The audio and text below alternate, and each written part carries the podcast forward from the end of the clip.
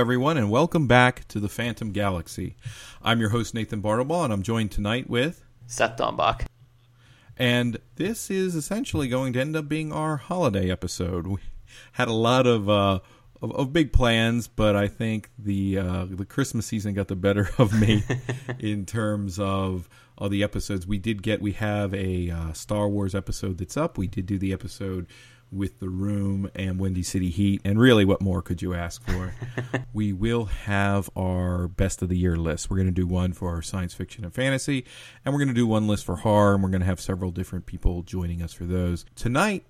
We are kind of trying to cash in on that promise of bringing you more science fiction content. and we're going to discuss uh, Charlie Brooker's Black Mirror and sort of the phenomenon it's become. Uh, again, largely due, I think, to Netflix's involvement.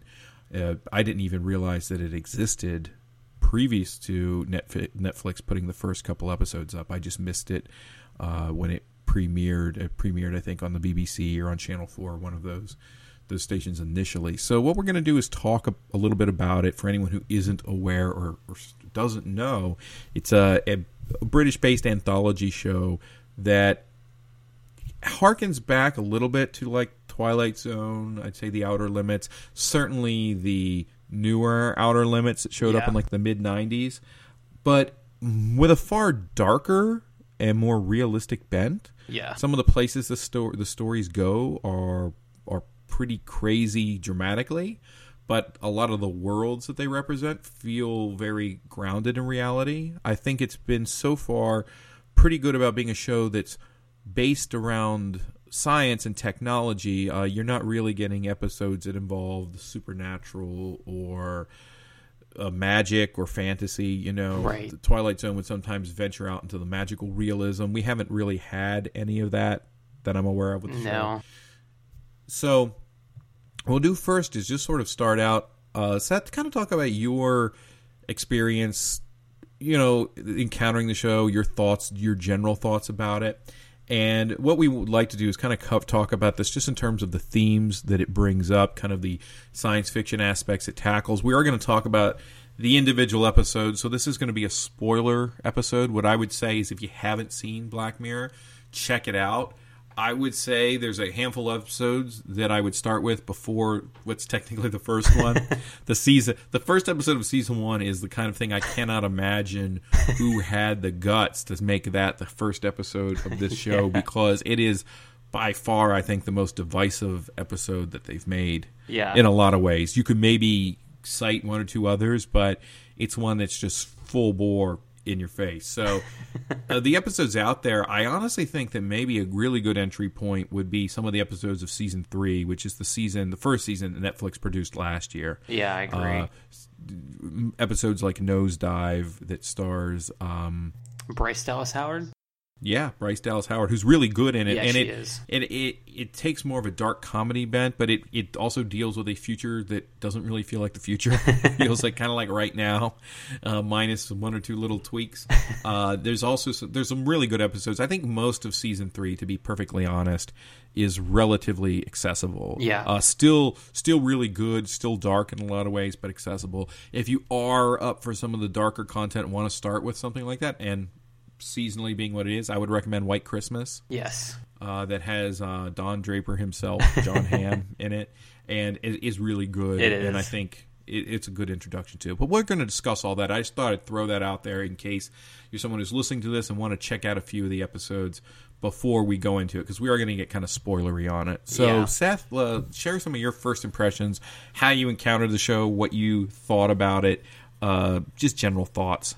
Well, I was like you too. Like I had not, like I, I kind of heard a little bit about it. One of my friends had told me about it, um, but then I saw when the original episodes had come on to Netflix, and you know what's what's crazy is when I was looking up about the series itself, the first show premiered in 2011 and that ran uh, the second series ran during 2013 so this is even farther back than i had imagined it because i just came to it maybe like a year or so ago maybe a little bit longer but not too much more than that now i'm a really big fan of especially when it comes to science fiction um, I'd much rather go into something that's a little bit more like hard sci-fi, something like along the terms of like a 2001, like a Blade Runner. I really like sci-fi that deals with issues that could be real to people, um, or have some sort of like deeper meaning behind them than just like space battles. like that stuff's fine, but I, I, like something that deals with it on a little bit of a deeper level. What does it mean to humanity? Things like that, and that's what I really love about Black Mirror itself. Um, it deals with the topic that I'm really interested in, uh, which is what is the influence of technology on humans as a species? Like, what, how is technology changing us as a society and how we deal with each other? Um, and then also just what are the ramifications of what happens when we kind of go down some of these deeper, darker paths that technology can lead us into? And just kind of like the way that it uh, as much as it can bring us together in certain ways and get us closer to each other in a global scale uh, there's also a part of it that pushes us away from it. And i think what's so smart about black mirror is the way that they really have grasped onto what feels like is not like distant future but maybe like 20 30 years down the road. This is not something that's like this is not like fifth element style like look at the future. This is you know it feels like a natural progression of where we're going as a group of people. And and with that like it really deals with like kind of human emotions and how those will change when technology is brought into it. Um, and we'll talk a little bit about that more when we're actually um, discussing some of the episodes themselves. But this is honestly it's it's one of my favorite shows right now. Uh, but it is one that i think is really difficult to rewatch. And i think that you have to have a certain amount of kind of steel to, to get through the show because it does go into some very dark and depressing places. But um, if you can handle that kind of thing, if you're interested in uh, hard sci-fi, I mean, you, you can't really ask for much more than what Black Mirror is going to give to you. Yeah, I pretty much agree with most most of what you just said, or all of it really. The feel of the show, if you're trying to kind of categorize this in terms of you mentioned 2001, that's a good that's a good kind of point.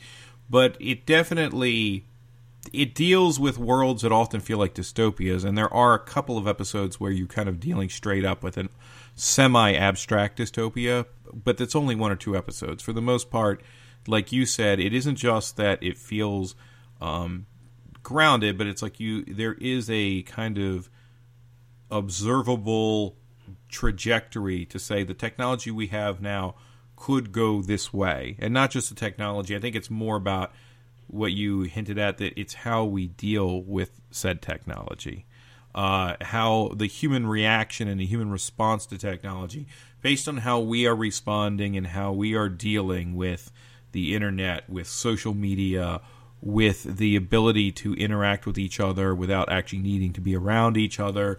Uh, when we deal with technology that's starting to skirt the level of of how we perceive reality and things like that the movies that I think are similar to that, you know, a couple years ago we had Ex Machina, yeah, uh, the Alex Garland movie. That movie is a movie that I feel like kind of fits kind of firmly, totally in the mold of like what Black Mirror is doing. Shane Carruth, who did uh, Upstream Color yes, and yeah. Primer, his stuff is probably a little more gentle than, than Black Mirror, but but but psychologically and dealing, they, his movies really tend to deal with the humanity at the heart of the science fiction, and that's kind of Black Mirror. Even when it's dark, and it does get very dark, it's there's a nuance to it. This isn't just a, a luddite sort of screed about how technology is terrible. right. It's really more about the fact that human beings are essentially terrible. yeah. uh, no, not that they're essentially terrible, but that our faults and our flaws and our failings are going to come along with us. And one of the problems is when we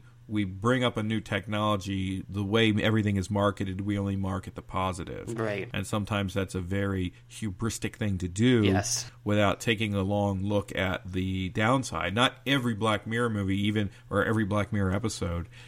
And I probably should say that they are structured in such a way where most of them run close to an hour. I think. Yeah. They. I mean, yeah. this isn't this. Uh, we're making it sound like it's the you know forty minute or forty five minute Twilight Zone episodes, but I think most of them do run, and some of them run the length of a feature film. I'd say White Rabbit is maybe on the shortest side of a feature film, but it's uh it's definitely close to an hour and a half. Totally, Uh, yeah. Several of those, uh, not White Rabbit. I'm sorry, White Christmas. I'm surprised there isn't there. We've had White Bear and White Yeah. Christmas, but uh, so we can go into those. Uh, but I totally agree. I came to it Netflix when it was first put up there, and it it probably felt like it was around 2013, 2014, maybe when they put the first few episodes up. It might have actually been more recent than that. I'm not entirely certain, and I had not really. I wasn't aware that it went back to 2011 either Yeah.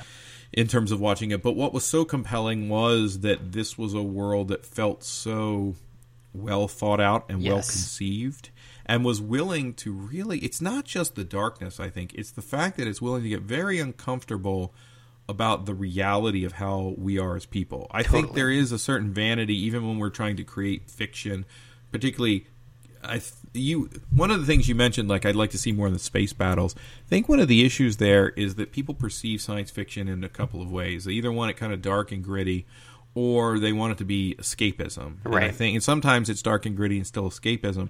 Uh, it's strangely enough, a few years ago, we decided that dystopic worlds are, are good escapism. yes. Uh, you know, so like a Hunger Games is like the first like dystopic Happy Meal movie. Uh, that I don't think there was an actual Happy Meal toy. Look, it's firing shots, Katniss Everdeen. But you know, you get the idea that these essentially dark stories are being turned into kind of packaged entertainment. Yeah. And Black Mirror in no way is escapism. No. and I think that that's that's the good upside of it. It's Totally. also I definitely it's agree. not the downside, but it's the moment where it allows us to really like see ourselves. I think for the way we are. Well, you, you, you hit the nail on the head hard. with that totally because it's this really isn't about the technology. It's not about the science fiction. It really is about humanity and the way that we treat each other, and again how we utilize these tools, like you said, in a way that it might not have been meant for that when it was created, but that's how people can turn it around. And I mean, it's it is honestly like the perfect show for the way that the world is going right now and the way that people act towards each other online and kind of how we've distanced ourselves you know just from each other even though we have that ability to be so connected. We have so much information at the tips of our fingers. And yet you know uh, it breeds like mob mentality thoughts um, the way people you know can uh, use like jealousy because of you know somebody's on the phone too much or or whatever. You know there's so much in this show that feels realistic to just the human condition. And i think when sci-fi is done really well it, it plays into those same kind of themes that you feel like throughout this entire series Yeah, I mean, and I kind of feel like since November of last year, we've been living inside of a Black Mirror episode. yeah Uh, and but and, and I don't mean that's that's not even necessarily a political comment, but around that time going forward, it hasn't. It, there's been a real recklessness and a real disregard for how we deal with these tools, right uh, to the point where you know it seems like we're willing for our own pride to throw national security to the wind sometimes. Uh, I don't, you know, I, I don't think that there were probably many um, previous uh, presidents who are likely their tweets to be quoted in uh, in the annals of history. People are willing. I think we're at a point where we're willing to be kind of reckless Yeah. with the things we say and the things we do because there's a feeling of disconnect from it. yeah That is to say, if I I will threaten you, your family, and everyone you've ever known, but I don't really mean it. I'm not Yeah. really going to do it. And we're finally starting to see the tide turn on that, where your words actually have some consequence, and your actions, no matter how pantomime or veiled, they do matter. You know, Yeah. uh, we've gotten to this attitude of if I'm just sort of pretend doing it, it doesn't matter. We're all kind of play acting and uh, running around in our own heads. And when when what does that look like when it starts to bleed out into reality? Well, there's a really interesting uh, quote that reminded me of um, a Kurt Vonnegut quote. He's like, "Be careful about who you pretend to be, because that is who you are." Um, and there's like it just it reminds me just recently in the news they've been talking about that that Keaton Jones story about the little boy who was bullied at school. And you know the first couple days everybody was like you know oh yeah we'll do whatever we need to for you. You know he has movie stars saying yeah come you can come see the new um, you know Civil War Avengers movie. You can come to the premiere. You know and then people did some digging and they found out that his mother was like had a picture of her holding uh, a Confederate flag, and you know even you know regardless of what you think about that, then everybody just started piling on this kid and his family. And I mean, this kid's like They began bullying him essentially Yeah. again, all I, over I- again. I saw that horrible was the things, whole world. horrible things that the adults were saying about him. You know, calling him un- ugly, comparing him to like Sloth from the Goonies. You know, and these are adults who are, you know, a day ago were like, you should never bully anyone. You know, and it's it, like that mob mentality is what really scares me because you know people are just going to turn on you on a dime you know even even if some of the stuff that they said wasn't even true about this family. You know there's no way that we can really even go and fact check this but they just have made a decision that this is the way the tide is going to turn. And i mean just the hate like now you think anytime when that kid grows up if he ever goes to google himself you know he's going to see all this hatred that was pushed his way when he was a 13 year old kid you know so it's that that's It's not likely to help him if he was already on a Right. on a different trajectory. Exactly, So yeah. It is un, it's an it's an unfortunate um, kind of thing, and I think that's one of the things that's powerful about the show. And I think we can now start kind of talking about the individual episodes a little bit because it it is willing to accept that a lot of times the results of this are going to be pretty ugly. yeah And Black Mirror is not big on the concept of, or, or let me say, it doesn't doesn't put a lot of stock in false unearned redemption. right Uh, it's not likely to give you characters that are going to be redeemed, and even sometimes. Uh, I think it's more likely in a Black Mirror world that people who technically seem innocent from the outset will still have horrible things to happen to Yeah. them, whether or even when they do turn out to be innocent. You know, so again, we're going to kind of be freewheeling with talking about this and, and spoiling them. Uh, let's talk about the very first episode because I do feel, in a lot of ways, it's the one that probably feels the most like the world we live in, yeah and that's not just because the prime minister is being uh, encouraged to get intimate with a pig. It's- yeah, it's also a litmus test for uh, can you handle Yes. this show? yes, yes. Uh, it's interesting too because there are a lot of Black Mirror episodes that sort of do revolve around the holiday of Christmas. I know. And this is one of them. Eh, you got the whole the the nation is kind of headed towards the build up to Christmas, and you've got uh, basically the it starts um, with the prime minister. They kind of take him aside and show him this video of the princess being like kind of uh, kidnapped. Right? Uh, Yeah. she's basically abducted, and one of the things that is uh, that is evident right from the very beginning of this episode is that cameras capture everything. Yeah. In fact, that's really the point of it more than anything else is that everything that occurs is we're mostly seeing it through the eyes of someone else watching it uh, as it's being broadcast to somebody. So we have the prime minister watching a video of the princess being kidnapped. The kidnappers have her held somewhere, and the way the episode plays out is it's sort of this uh, race against time as we see all these different elements and components and individuals trying to track down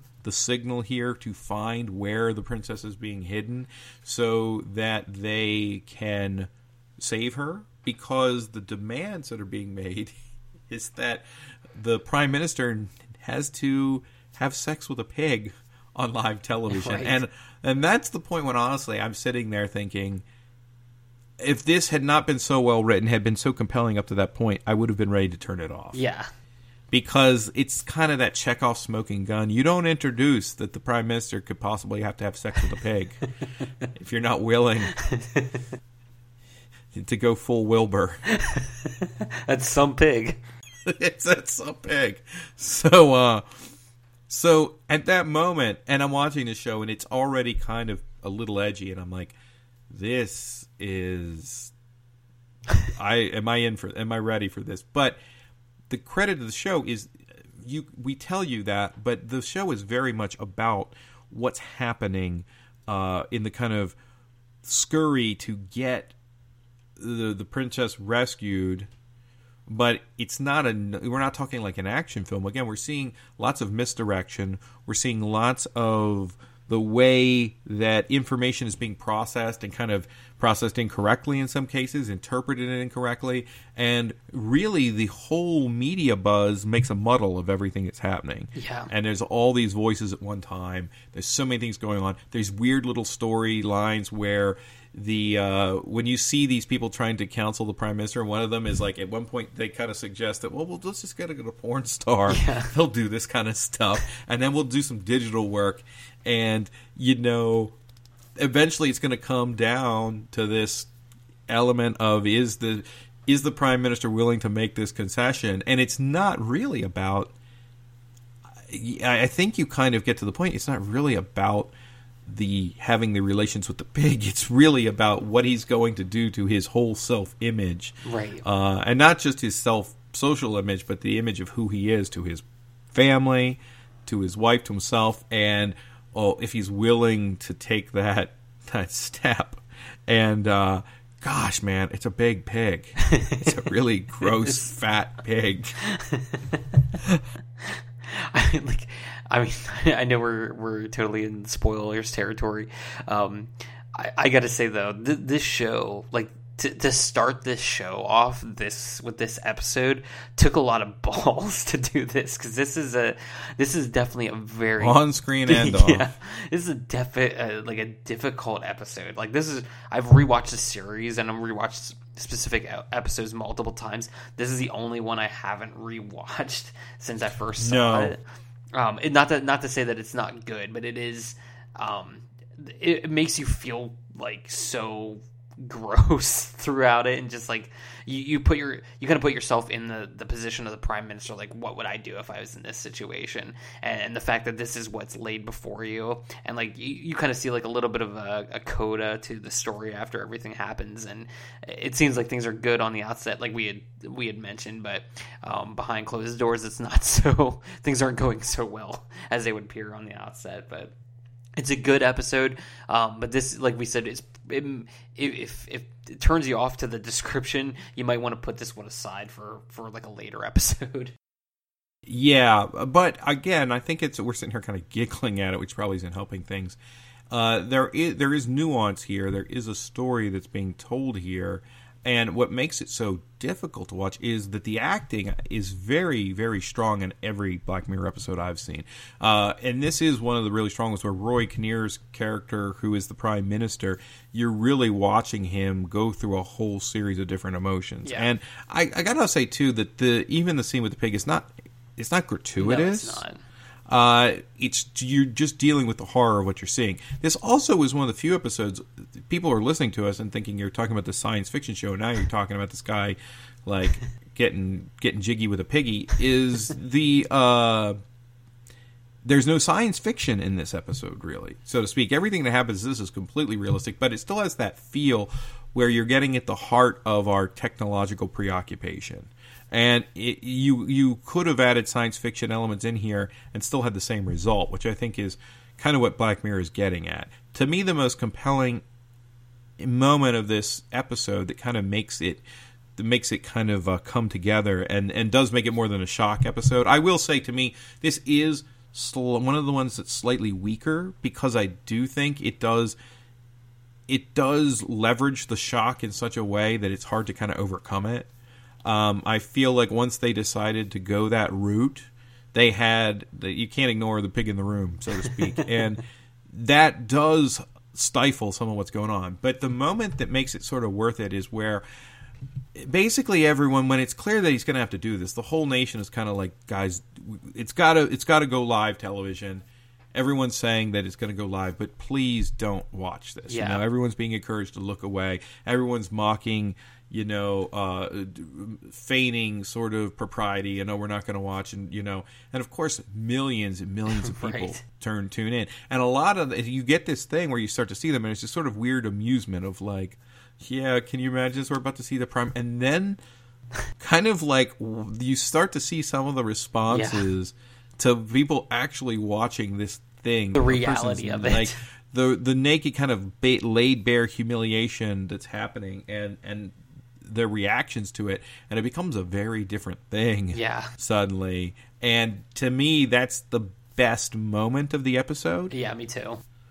I think so. It's I definitely would put this one sort of on the side. If you're familiar with some of Charlie Brooker's other stuff, he did before this. He did the Dead Set, which is you know uh, was kind of popular in Britain. It was sort of a kind of take off on zombies, and it was interesting. So if you if you previously had that, you might understand his darker sense of humor because this is definitely dark humor. There is Yeah. there's darkness, but there's dark humor in this particular episode. Yeah, definitely. And I think what it does though is it sets up this kind of take no prisoners look that you know what we're in real trouble here. I think is what it's trying to say is you know we're in real trouble.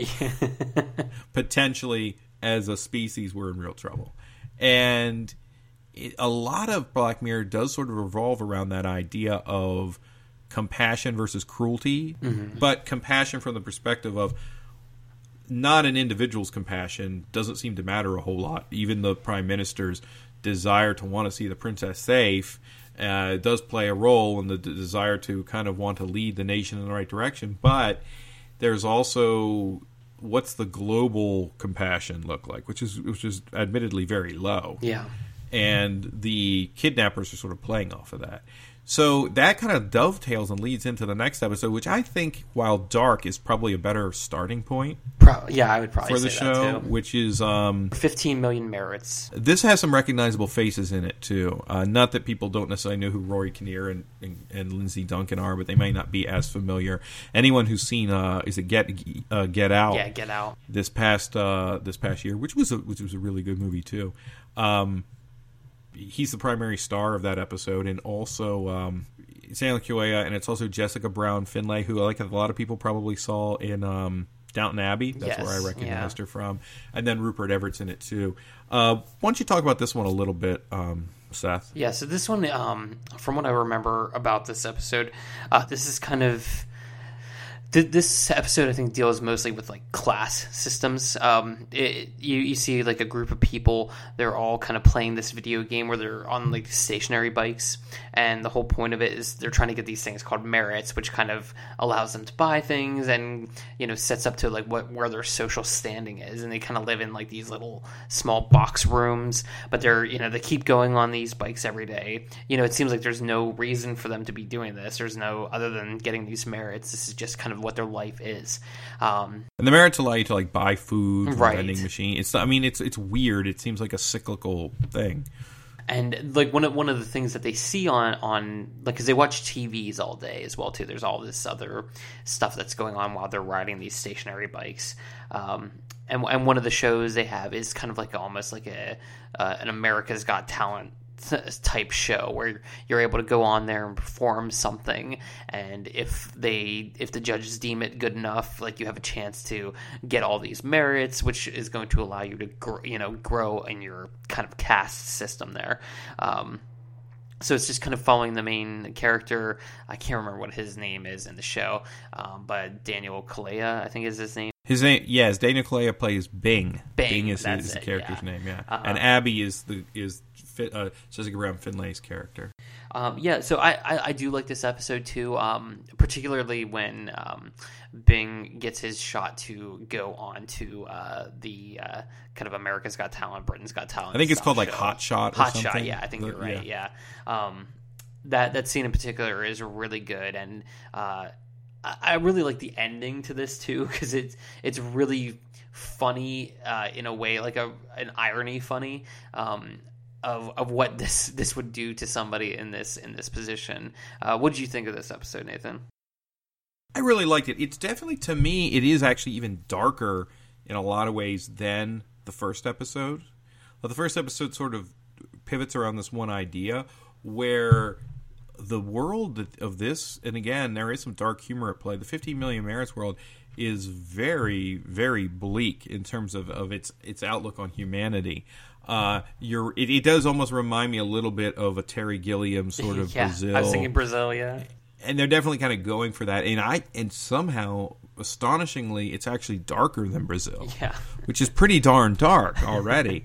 uh, and I think the, the the thing that makes it darker than Brazil is there's a point when Gilliam is willing to kind of like delve into the inner absurdity of human beings, and here enough of it feels real. The Hot Shot show at the crux of it, the humiliation that occurs here with these people and the and the callousness towards human beings. Any reality show that's basically sprung up since Survivor has been that thing where human beings get together and sort of watch other human beings, but we don't we treat them as objects, not as people. They're just kind of chess pieces there for our amusement. Yeah. Uh, that's sort of the feeling. But there's a lot of very. The acting is very strong in this one. It's also very kind of emotionally uh, gutting at the same time that it is darkly satirical. It's definitely this is the movie. This is the episode I mentioned where it's very dystopic, and it's definitely it it definitely feels more abstract. There isn't this really easy way to chart and say, "Oh, this is a future we'll arrive at." It's more of a snapshot of where we might arrive emotionally and psychologically. Uh, and, and there are a lot of dark things. One of the things I remember, you mentioned that they watch all these shows on this big screen. Do you remember the one where it's like called Bother Guts or something, and it's just people running around like hitting fat people yeah, with yeah. sticks or shooting them with guns and things? Yeah. And uh, so strange. It is so weird, but it's they, there's a there's a kind of clear moment where they're showing look at the humility, you know, the humiliating is people. There's no humanity in this behavior at all. So when Bing is wanting to have, help Abi reach her dream and achieve her, achieve her dream, and we're supposed to think this is so great, there's another element where we're questioning, well, does why would this society even care about dreams? And it seems like the world is in that place, and where that goes is really dark. Yeah, I mean that they're they're willing to turn the schmaltziness that you would expect of this kind of story on its head pretty violently. Yeah. Uh, but I think it's def. I honestly think it's probably one of the best episodes, and that is probably down to how good uh, performance is Yeah. in the in the episode. Like you mentioned, the ending, uh, where he goes and kind of what happens there is pretty uh, pretty intense. Is, I think, yeah. and Rupert Everett has a really weird sort of cameo here, and he's like really kind of playing it up, but it's at a very dark, pivotal moment in the episode. So Yeah. I think this is one that I, if you're a person who enjoys the darker side of things and can handle, this is probably not a bad introduction episode. This is. Uh, this is the one I probably wish I probably had watched first, Yeah. as opposed to the uh, the the first episode there. So the third one in is probably the one that is getting the that gets the most sort of like it, it seems like it gets most accolades. yeah. Uh, particularly in season one, I hear a lot of people talk about this one, the entire history of you. It is one of my favorites. I think. Me too. I think because here the science fiction is very clearly on display. Yeah. and it's a very realistic science fiction, and the technological aspect very much ti it ties itself in to the episode uh, really well Yeah. And in, in, the in the choices and the things that the characters do, it sort of reminds me of a movie that I thought was really ambitious but didn't really quite achieve everything it was it was shooting for. It was uh, a movie called Final Cut. Did you ever see that? I don't think I did see that now. with Rob Robin Williams uh, works. He basically his job is a cutter, but everyone has a camera in their brain from basically from birth forward.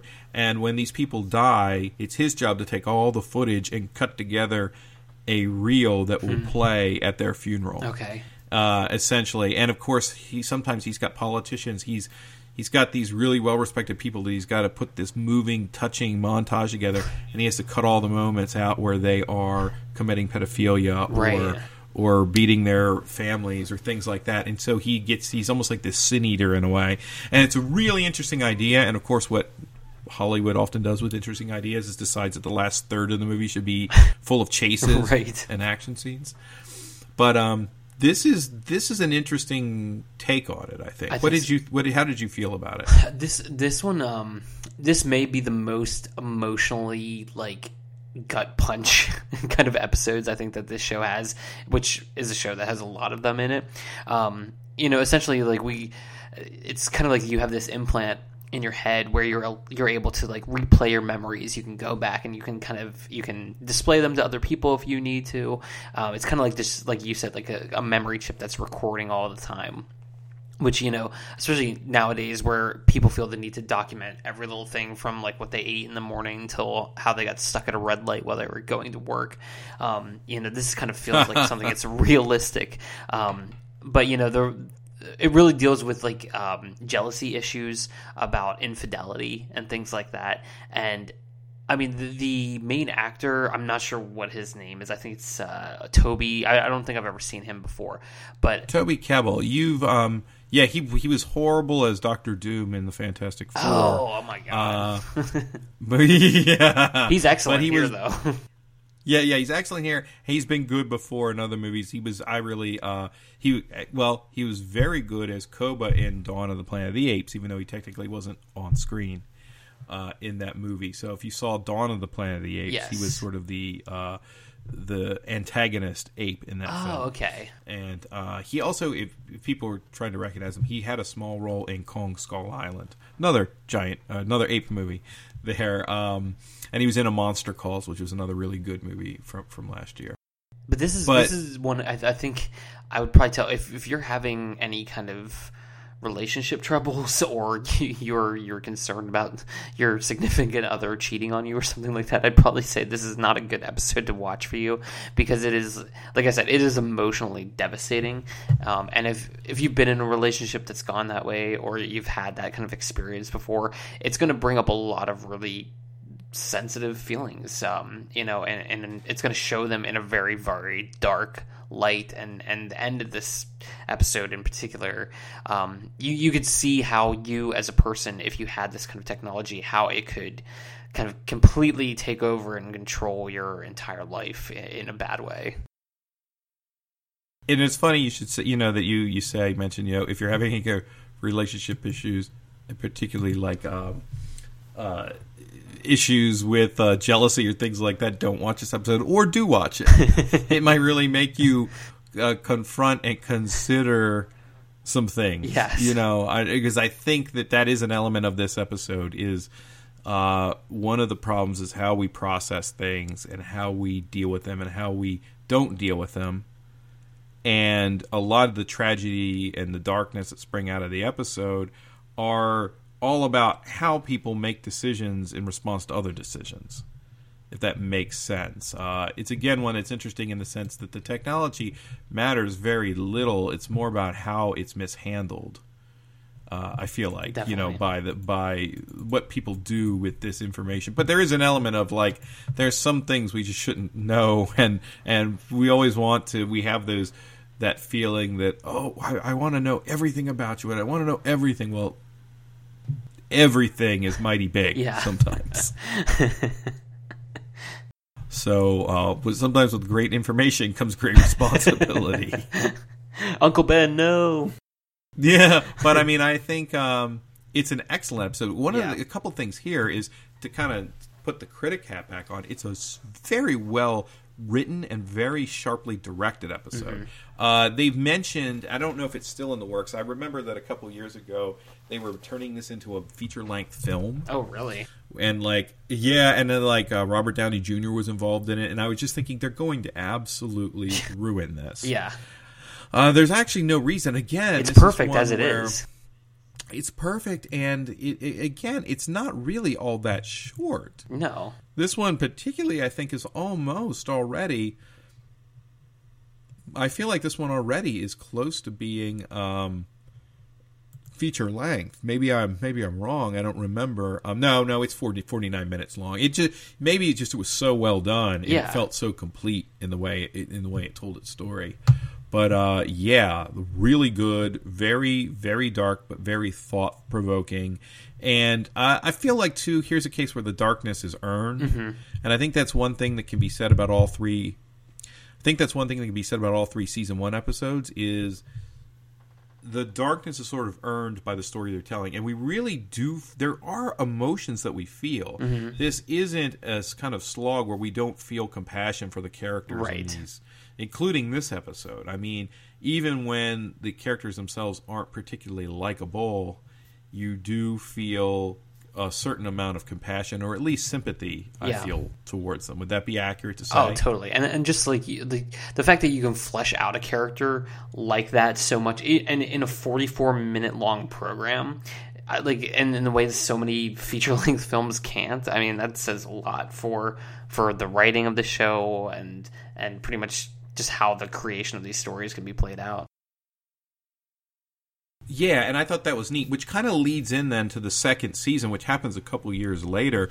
So it's again one of those deals where you're starting to see something that was successful, but was very like when Brooker does the first series, he just goes all out there. Yeah. You know, he's trying to kind of provoke people in in every element of the episodes. He is trying to provoke people. And season two comes along, and I actually feel in a lot of ways that season two is stronger. Yeah, Uh, I can't remember. I'm, I'm trying to remember. There were three episodes each in seasons one and two, and then right now the only other season we have season three. But uh, no, I, looking at it, I think that you basically have. Uh, just like season one, you've got two really strong episodes. Yeah. An episode that I admire more than I really like enjoy yeah, if that if that's fair. Uh, but there's two that are very strong at the get go that are probably also two of my favorite episodes. yeah. Uh, one of those is White Bear, and the other one is uh, I'll Be Right Back. Yes. Yep. the, the name of it. I'll Be Right Back. Uh, or Be Right Back, rather. And let's talk about that one first, because I, I feel like we could probably fall down a rabbit hole with White Bear. Because, um, Probably.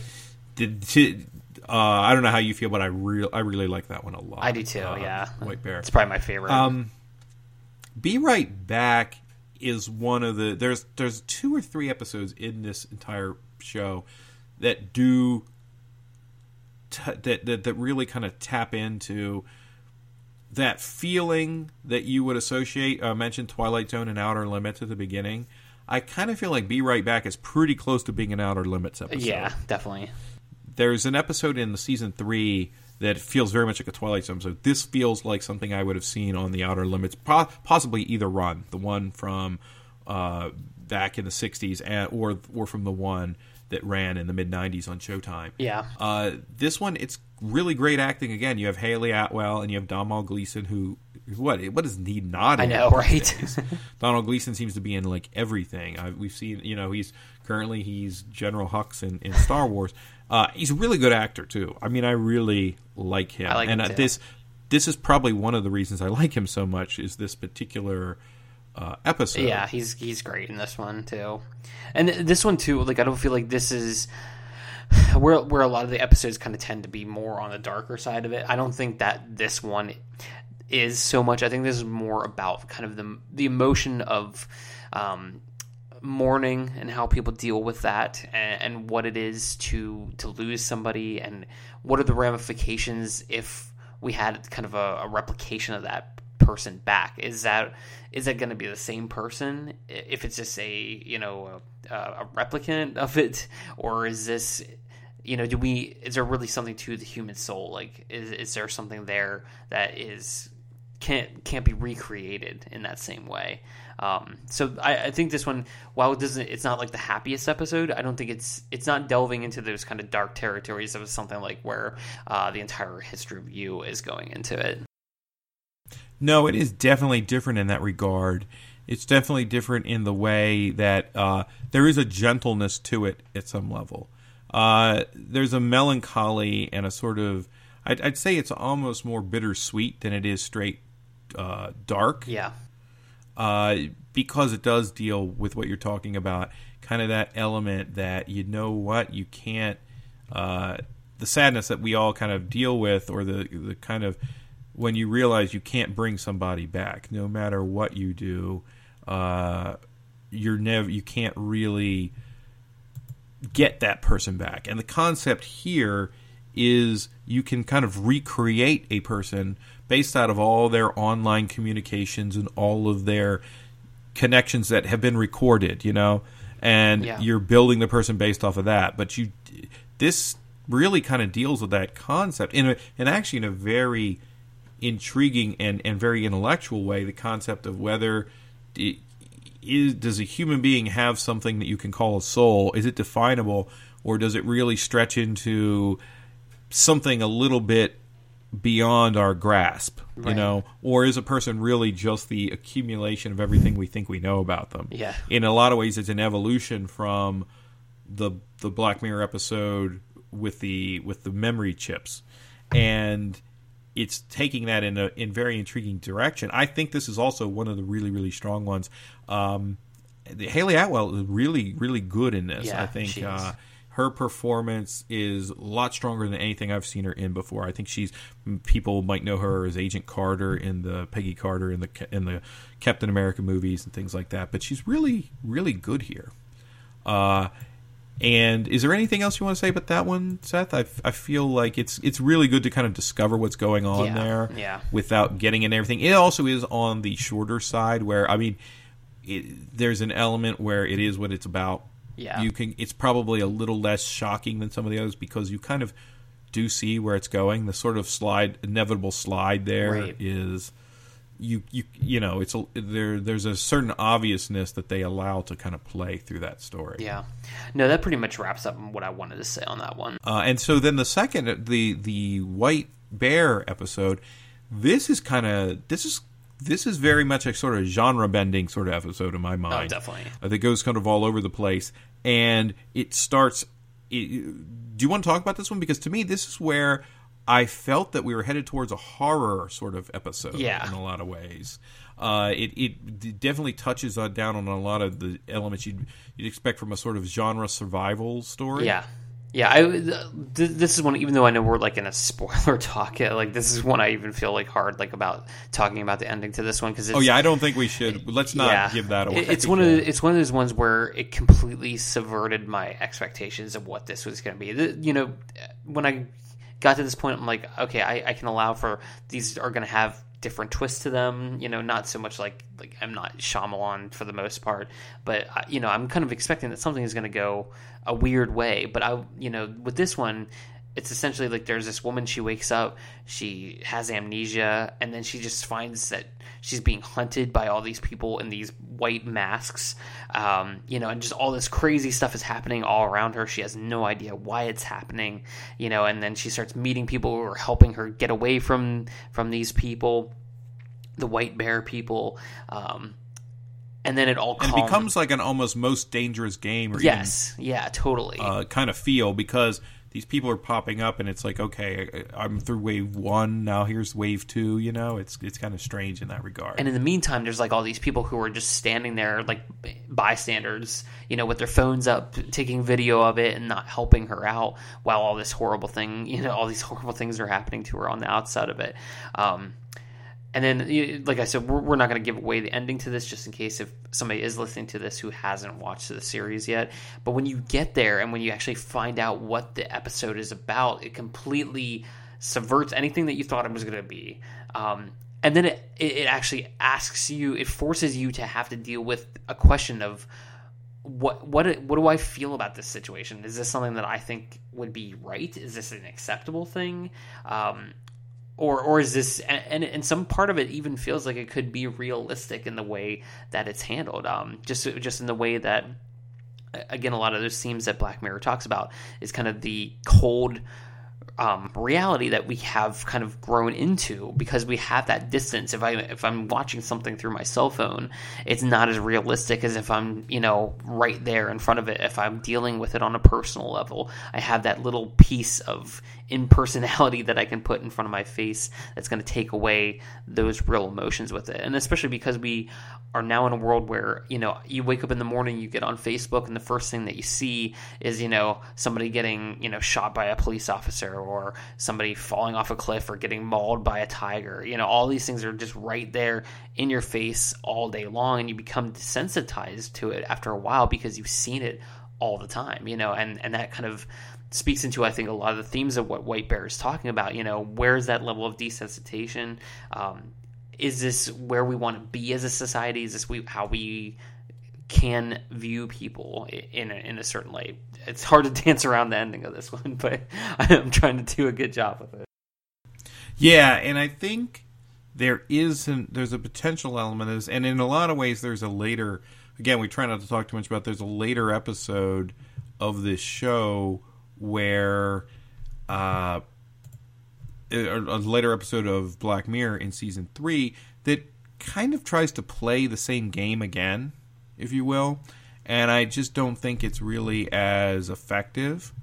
Uh, what they manage here is pretty impressive, I think. Uh, and a lot of that, a whole lot of it, I really feel like is down to the actress, the the, the central actress, Lenora Crichlow. She's really good, uh, and she makes the whole thing come together, which I think is what allows us to. I mean, the whole thing does pivot on a twist to a degree, but it's it's compelling all the way through. A lot of the Black Mirror episodes do, and this one is definitely closer to the runtime of a Twilight Zone, uh, where it's about 42 minutes long. So it sort of gets in and then gets out, uh, but it's super effective. And I, I, I don't, I think it can't be stated enough that a lot of that is down to the, the central performance. Yeah, it definitely is. It definitely is.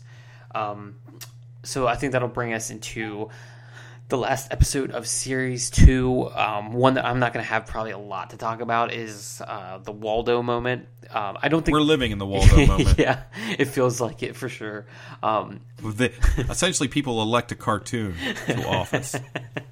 I'm really right. Yeah, that, yeah it's, it's literally the because there's a guy who has a he's like a cartoon animated bear that he controls kind of like by motion capture, um, and he starts kind of going on to these political talk shows and you know doing this thing where he's speaking for the people and then his um, avatar you know kind of take this this waldo character um, actually gets you know put into a political office um, I, like i said this is not I don't think this is a bad episode. There's some interesting parts into it. Uh, I just don't think it's when when it stands up to the rest of the episodes. This is probably my least favorite episode of the of the series itself.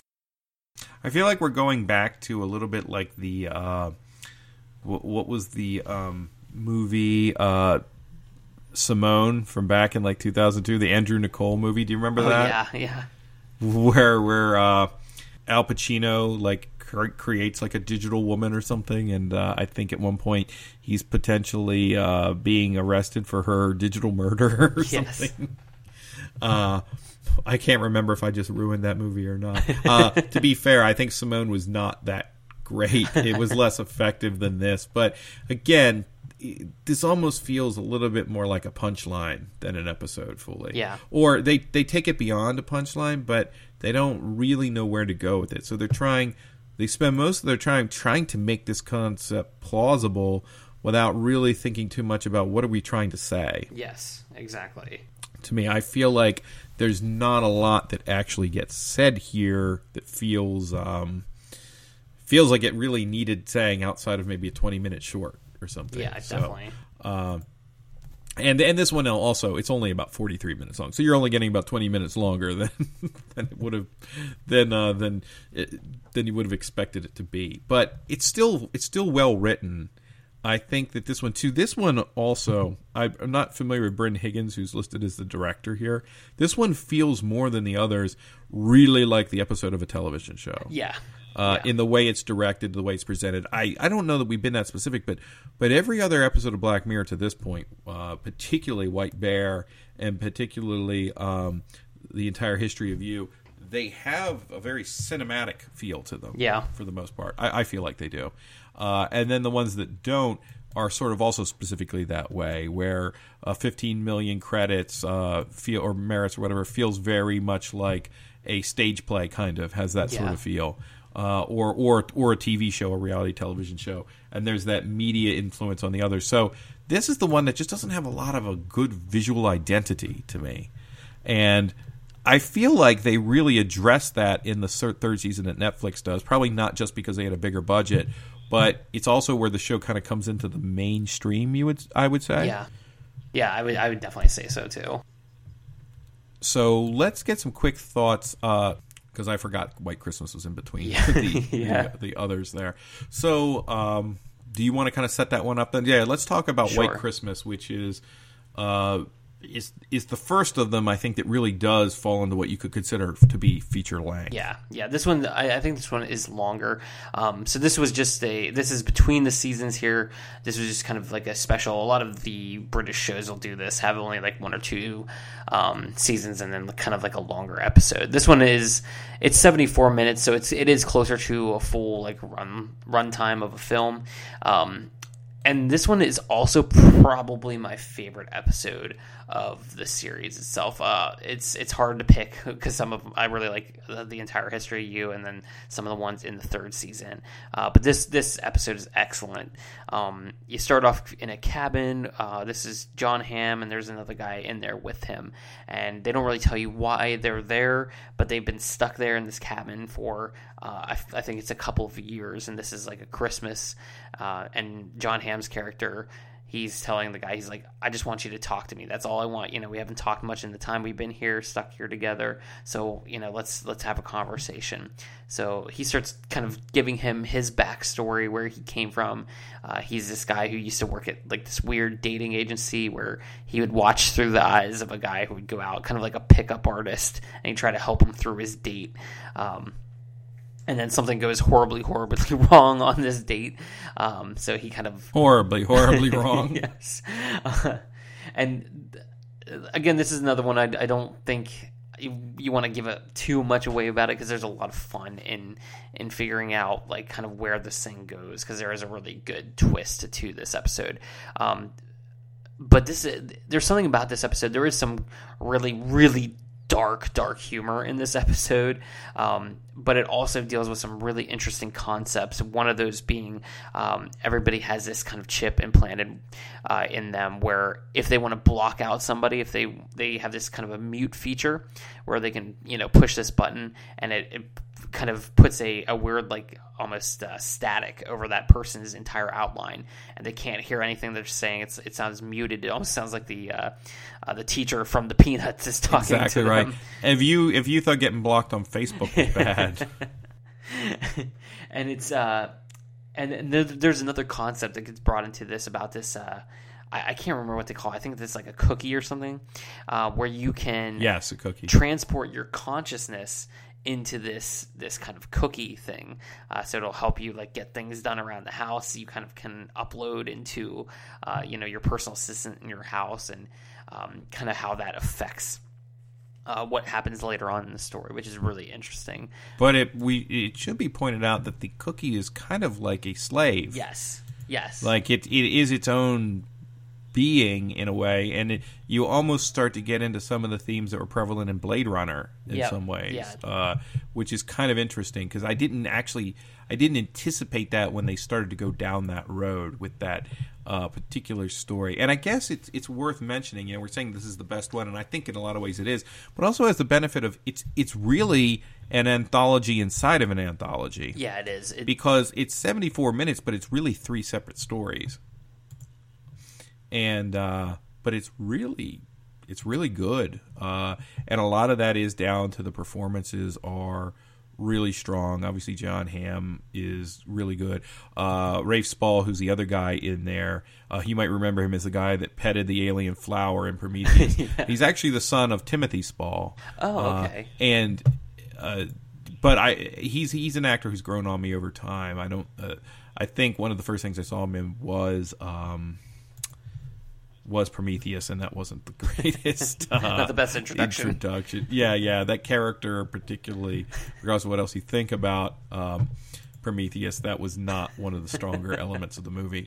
And the the cookie story was really it was compelling. The first one, which really was weird because it kind of, I, you know what it made me think of when I finally saw it was, and by the time I got around to seeing it, it reminded me of and I don't know why exactly. I mean, I, I, guess I know why, but this might not be the best comparison. The first short from the uh, VHS horror series. Yeah, I can totally see that. I can totally see why you um, feel that way. which is which is kind of about a bunch of guys that go out like a stag party, and they the one guy has a camera in his glasses. It's really just an excuse to have why he's recording something, and they're looking to make a, a, a hookup and of course, again, things go horribly, horribly wrong. And the feel of that was interesting. I think it's much better. It's much, it's much more well done here. Uh, but it is interesting, and there, there is a little bit of just like straight, sort of like shocking stuff. I think through each segment, but it the overall feeling, particularly the stuff you're talking about with the whiteout feature and some of what happens there, it's it gets pretty uh, compelling. And and again it's very thoughtful because I think the stuff that kind of bothers you is not this feeling of oh my goodness what do we get here with technology? It makes you really think about the way people are and what people choose to do. And and and this one more than the others kind of made me feel really sort of bummed out. Yeah, it does. I think because the one thing I, could, I can argue against whether we'll get to this technology or not, or whether we'll have this in our hands, but the fact is, people do the same things with with with more benevolent technologies we have right now, and I guess it's the fact that uh, you can't beat human nature per se, and the human nature is spot on. I'm not saying everybody's like this, but there's a there's a very kind of depressing gravity, I think, to realizing that yes, this is true to human nature, even if it's not necessarily true to where we might go technologically. You're you're it, it, it's weird too. That's my last real comment on it. It's weird because the British are very, very. Uh, I don't know why it's a thing, but they're well known for doing Christmas episodes of almost every TV show that's yeah. ever existed. And it's almost like Charlie Brooker's just like, you know what? What's the weirdest, most inappropriate thing we could do? Is let's do a Christmas episode of Black Mirror, and let's actually call it White Christmas. Yes. And and the weird part is, is all the kind of like. I, have talked to some people who they, you know, people are like, oh, Christmas brings out the best in people, and it's just so great. Well, then there's other people who really don't like it because you know it tends to be something just amplifies whatever whatever your feeling of the moment might be. If you're someone who who loves family and friends and togetherness, well, that's all great. But if you don't have family, friends, and togetherness, it just sort of amplifies loneliness and and despair and you know and i feel like this more than many other sorts of quote unquote christmas shows is sort of cashing in on it. It has the wintry feel. It definitely has that sort of like if you're a person prone to christmas depression i don't you know this sort of this probably uh, feels at you. home. It's not going to uplift you might not make you feel any worse either but um, I actually like that element of it. Yeah. That it's it's play like it still feels like Christmas. It just feels like the bad side of Christmas. yeah, it does. Without bashing somebody else's head in for a Tickle Me Elmo doll. exactly right. It's sort. It's definitely the Bah Humbug episode. yeah. Any final thoughts on that, Seth? And what we're going to do, I think we're actually going to split this episode into two pieces, and we'll come back. We'll do season three, and depending on when uh, when we do get to it, we might release season three. We may try to do season three with season four if, if you and I have the opportunity. Yeah, because there's a there's a season, lot to talk about in season three. Yeah, season three is I think twice as long. I think there are five or six episodes in it, and uh, they are like I said, they they tend to be a little more mainstream, but I think there are actually a lot of ways. Uh, there's elements that are absolutely just as strong. Yeah. Oh, and I think in some ways, season three might be one of the strongest seasons just because there are almost twice as many episodes. Yeah. And the overall feel of it is it's definitely a little more polished, but not in a bad no. way. Not in a not with the edges rounded off, but I think they're able to to do a little bit more and still retain the kind of dark, biting sense of things. And when they expand the number of episodes, they actually feel freed up to once in a while be a little cheerful. you know, there's there's a couple episodes there where they're like, I mean, there's nothing is sunshine and kittens, but there's definitely one solidly sort of all uplifting episode, and there's a couple that don't end in complete and utter despair. Would that be fair to That's say? That's totally true. yeah. It's like finding so, a rose at the bottom of an outhouse.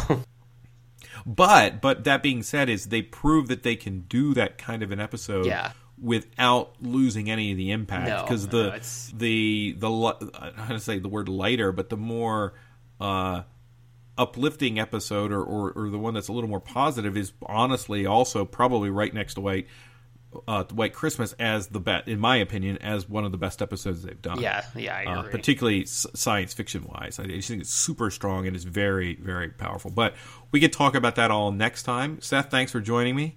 Uh, everyone out there, be safe, and we will talk to you soon. Take care.